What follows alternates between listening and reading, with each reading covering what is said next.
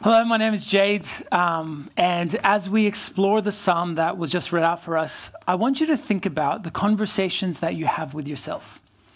Not the conversations you have with your friends or your family, not even the conversations you have with God, but what are the things that you hear coming from within you?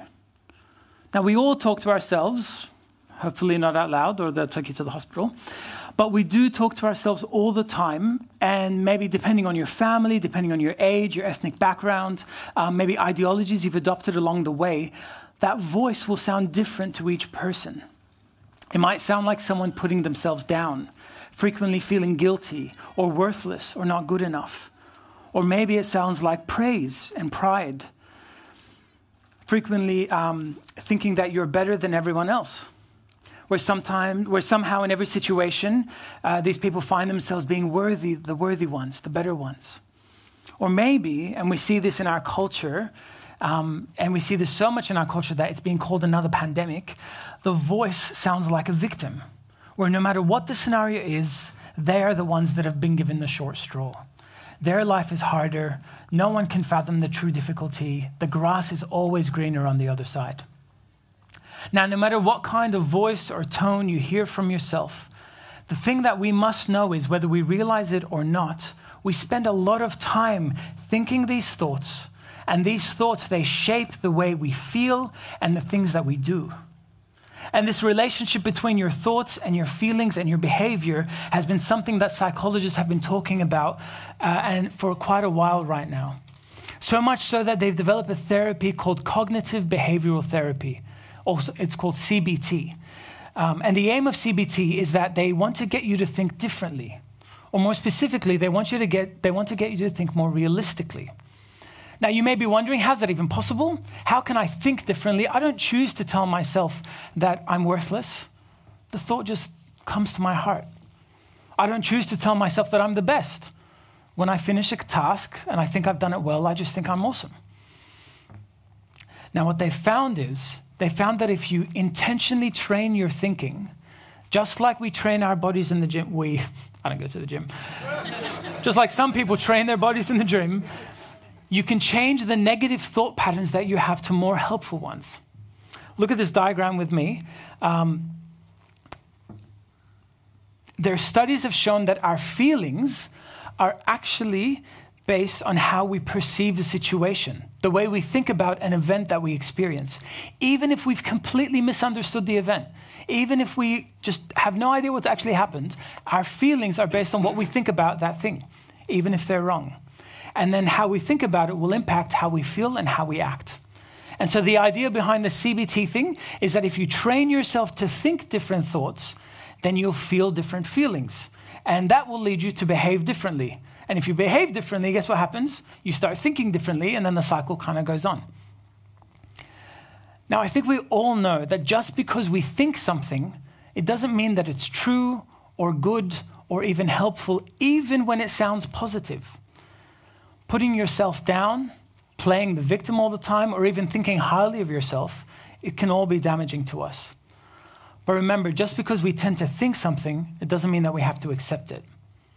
So they say, regardless of where your unfiltered thoughts usually land, your response to these thoughts, what you say back to yourself in this solo conversation, will define how you feel and how you behave. And that's what they're trying to help you work on when you do this CBT thing. Now, while this is fairly new in the world of psychology, I think they started doing behavioral studies around or after World War II we actually see something similar across the Bible and especially in the Psalms. Remember, this was written 3,000 years ago, a bit before that. In the Psalm, we see the writer's unfiltered thoughts, but we also see his version of CBT. We see his way of speaking back to himself, of preaching to himself, and realigning himself with the truth of God's faithfulness. So, together, that's what we're going to do today. We're going to focus first on how the psalmist shares his heart. That first part, his unfiltered thoughts, the struggles that he's going through. But then we're going to see something different. Then we're going to see, when we're going to finish our time together, by looking at how he speaks back to himself. So, first, the psalmist sharing his heart, and then, second, the psalmist speaking back to himself. Let's jump in. As the deer pants for streams of water, so my soul pants for you, my God. The psalmist starts by likening his desire for God to a deer panting for water. How nice is that? Isn't that so poetic, like a deer? Now, I don't actually think it's very nice. Um, the word that we translate here as pant is actually much more dramatic than pant gives it. Uh, you might remember this from last week, but I don't want you to imagine a beautiful forest with the sun breaking through the trees and a deer prancing around thinking, oh dear, I'm a little parched. no, instead, I want you to think of a forest on fire. Sections have been charred to the ground. There is more fire on the horizon, and there is a panicked deer running for its life. And she's looking for water to survive one more day. The psalmist is suffocating from the smoke of the fires of his life, and his soul is thirsting for God, but he can't seem to find God at the moment. He's honest about the situation he's in, he doesn't sugarcoat it. Come with me to verse 2. My soul thirsts for God. When can I go and meet with God? My tears have been my food day and night, while people say to me, Where is your God? This is a broken man. He's suffering. And I want us to see that he's actually sharing his feelings. He's laying it all on the table. He's not interested in empty platitudes. In verse 6, he says, My soul is downcast within me. Verse 9, he says, Why have you forgotten me? Why must I go about mourning? He's talking to God. Do you talk to God like this? I think there are three responses that um, people usually have in bad situations and difficult situations like this. I think we either, either fake, flee, or fall. I think we either fake, flee, or fall. We fake it and we pretend that everything is fine. We completely ignore our feelings and uh, maybe even rebuke other Christians because uh, they're suffering and they aren't just sucking it up. Or we flee. We run away from God, we run away from the church, we run away from our communities, and we just hide away. And I think the third response could be that we fall. We fall on our knees before God and are honest with how we feel. As we pray to God, even in the midst of suffering, even when we don't know what's going on or why it's happening, we tell God, we share our pain with our brothers and sisters at church. Our psalmist doesn't pretend it's all okay, he doesn't fake it. He doesn't run away from God, he doesn't flee. He is pouring out his heart before God. He has fallen on his knees before God, asking for help. His situation is difficult. His thoughts are bringing him down even lower. And then, if that wasn't enough, the people around him push even further into him in, further into the hole and mock him. Think about it. They wouldn't say, Where's your God now? if it wasn't obvious that he was suffering. They wouldn't go up to someone who just came back from Fiji, nice golden tan, maybe wearing, wearing like beige Birkenstocks with a nice anklet. They wouldn't go up to him and say, Where's your God now, loser? He's fine. The psalmist's suffering and his pain is so obvious that they can see it. And they come and they mock him. He, he describes it even more in verse 10. My bones suffer mortal agony as my foes taunt me, saying to me all day long, Where is your God? Now, you may be here today and his words may resonate deeply in your soul. If that's you, I want to encourage you to stay with us as we continue to unpack God's word. I know it may be hard and I know it may be a little close to home, but God's word is good and it will bring life and light to places where there is darkness. On the other hand, you may be here and you may be fine. Maybe you're great. Maybe you're like, I'm, I don't know what this guy's talking about. Life's pretty good. Then let me beg you to follow with us even more. You see, this psalm is a song written for a congregation just like us to sing, to recall, to memorize. You don't start studying for the exam when you're in the exam room under pressure. You start studying when you're comfortably at home. Grace City, this psalm will prepare us to get through the waves that are coming, and I promise if you aren't going through waves right now, they are coming. And as your church, it is our responsibility that we preach the word of God faithfully, which we pray will help you rely on God and be more resilient in the face of trials. Um, John Piper, a faithful pastor in the US, reflects on the Psalms and he says this I think if we live in the Psalms, if we read them and meditate on them often, we absorb counterintuitive emotions towards suffering, towards difficulty. The psalmists are unbelievably honest about their pain. And then they say things that are just off the wall hopeful, even while they seem to be expressing hopelessness. It is very strange. The Psalms are very strange because it is a strange thing to live under a sovereign God, under this sovereign love of God as a redeemed person. So today, and every time you listen to a sermon, every time you go to your community group or read the Bible, our prayer is that you adopt not just the content, not just the commands of what you're reading, but the way of feeling and thinking and speaking to yourself that we see across the Bible and especially in the Psalms. Look with me, look how vulnerable this, this psalmist is. These things I remember as I pour out my soul, how I used to go to the house of God under the protection of the mighty one with shouts of joy and praise among the festive throng. The psalmist is pouring out his soul. Tim Keller used to call this um, the godly ancient version of getting in touch with his feelings. He doesn't take his feelings and say, oh no, if I'm a real Christian, if I actually trust God, I'm not going to be sad.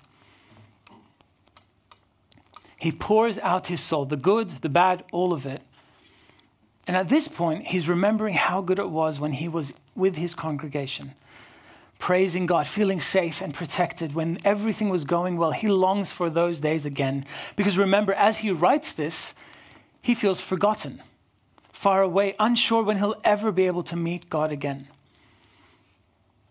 How great it is that we get to gather together today.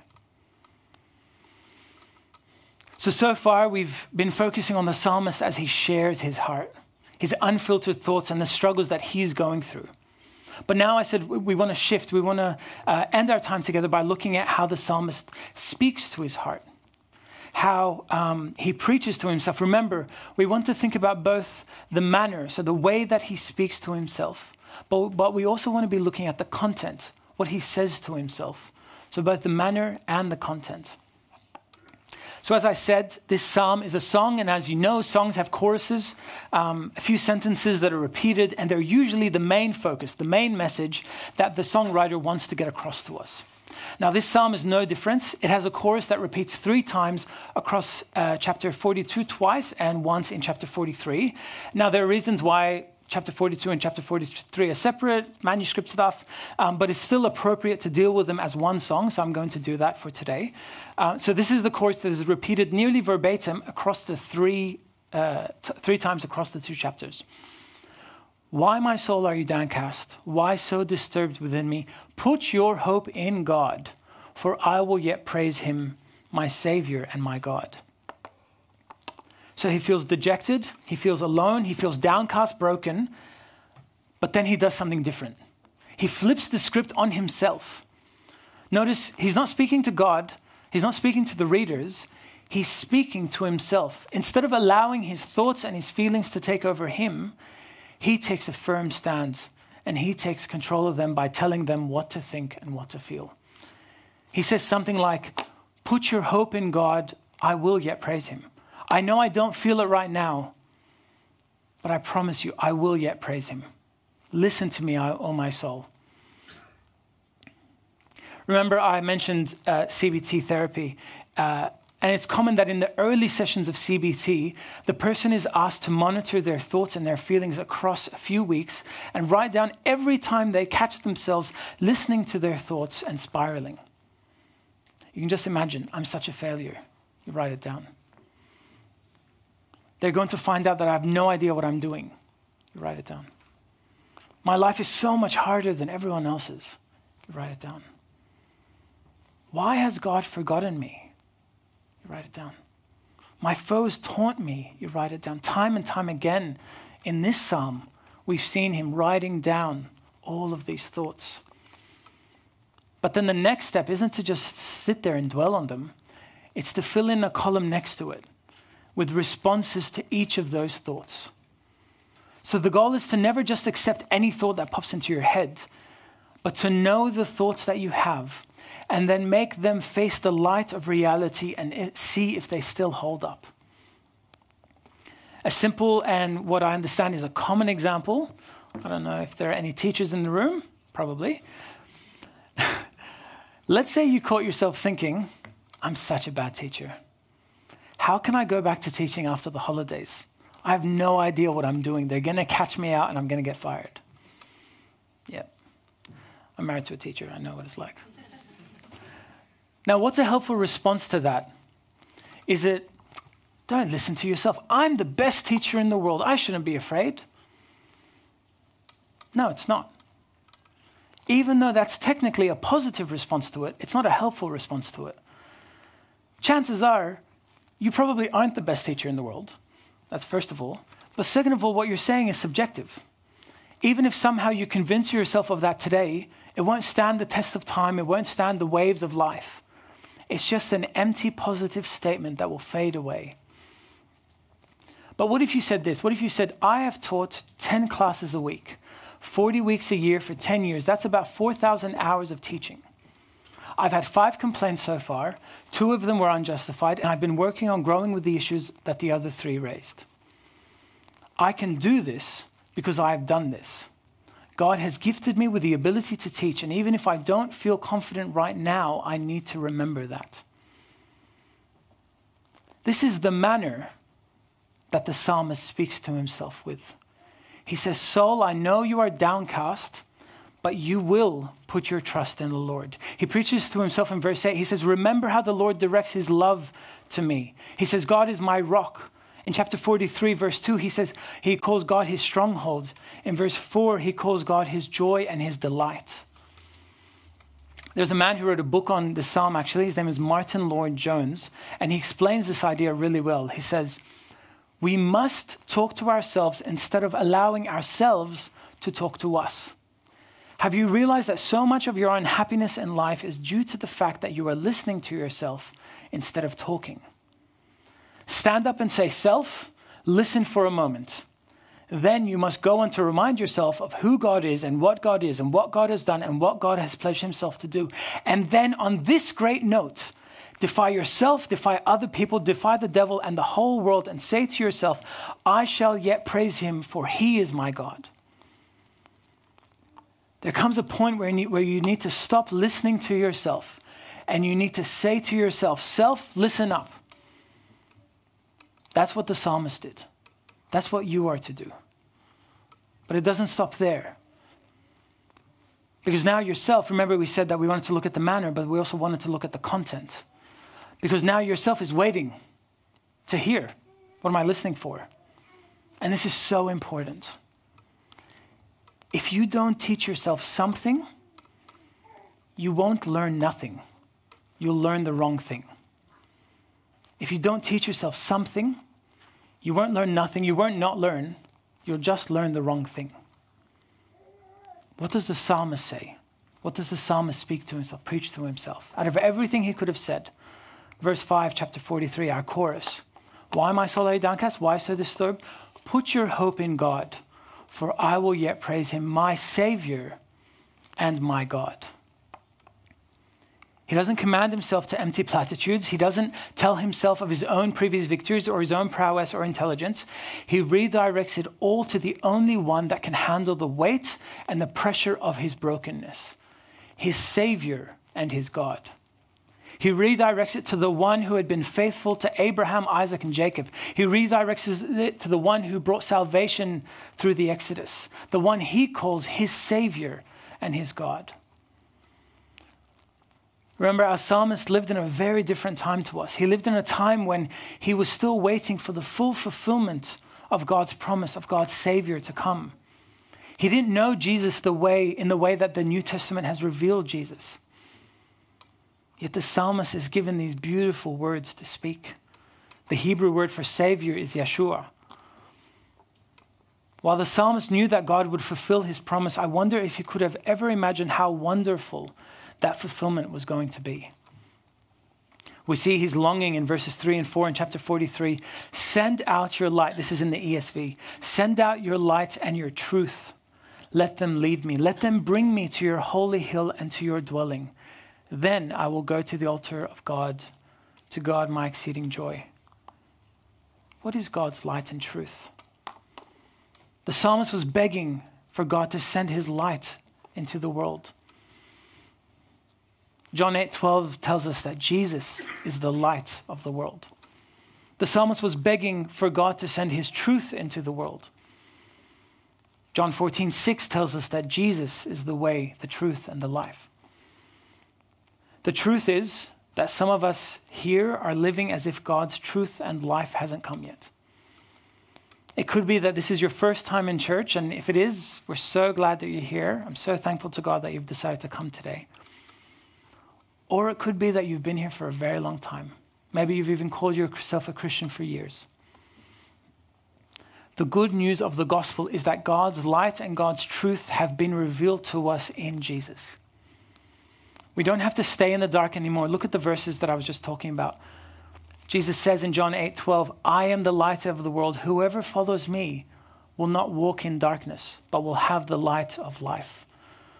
John 14, Jesus says, I am the way and the truth and the life. No one comes to the Father except through me. God didn't watch from far away. He didn't send a, a light, He didn't send a truth. He sent His Son. He sent His Son that by His death, he could wash us clean and bring us into the place where God dwells.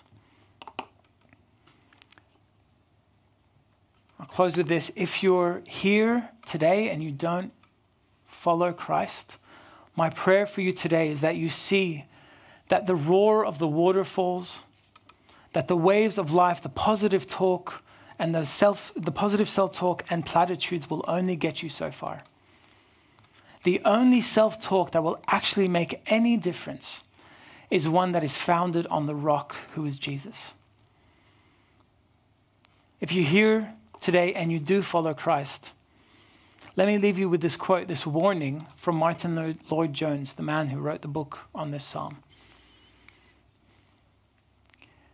It is because we belong to Him, to Jesus, that the devil will do his utmost to disturb and upset us. He cannot rob us of our salvation, thank God. But while He cannot rob us of our salvation, He can make us miserable. He can, if we are foolish enough to listen to Him, seriously limit our enjoyment of our salvation. I pray, do not let the devil limit the joy of our salvation. We need to stop listening to ourselves and we need to start preaching the gospel to ourselves. Why don't you pray with me?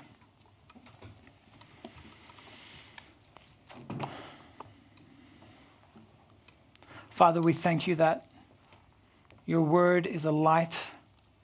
We thank you that you bring hope in the darkness. Please, Father, help us to spend time in your word, to preach it to ourselves, to preach the gospel to ourselves. Don't let us be taken away by the world's thoughts, by the world's ideas. Let us be captured by you. Let us be let us pant for you alone, not for anything else. Let us remember Psalms. Let us recall them in our times of need. Let us rely on you and no one else. In your Son's mighty name. Amen.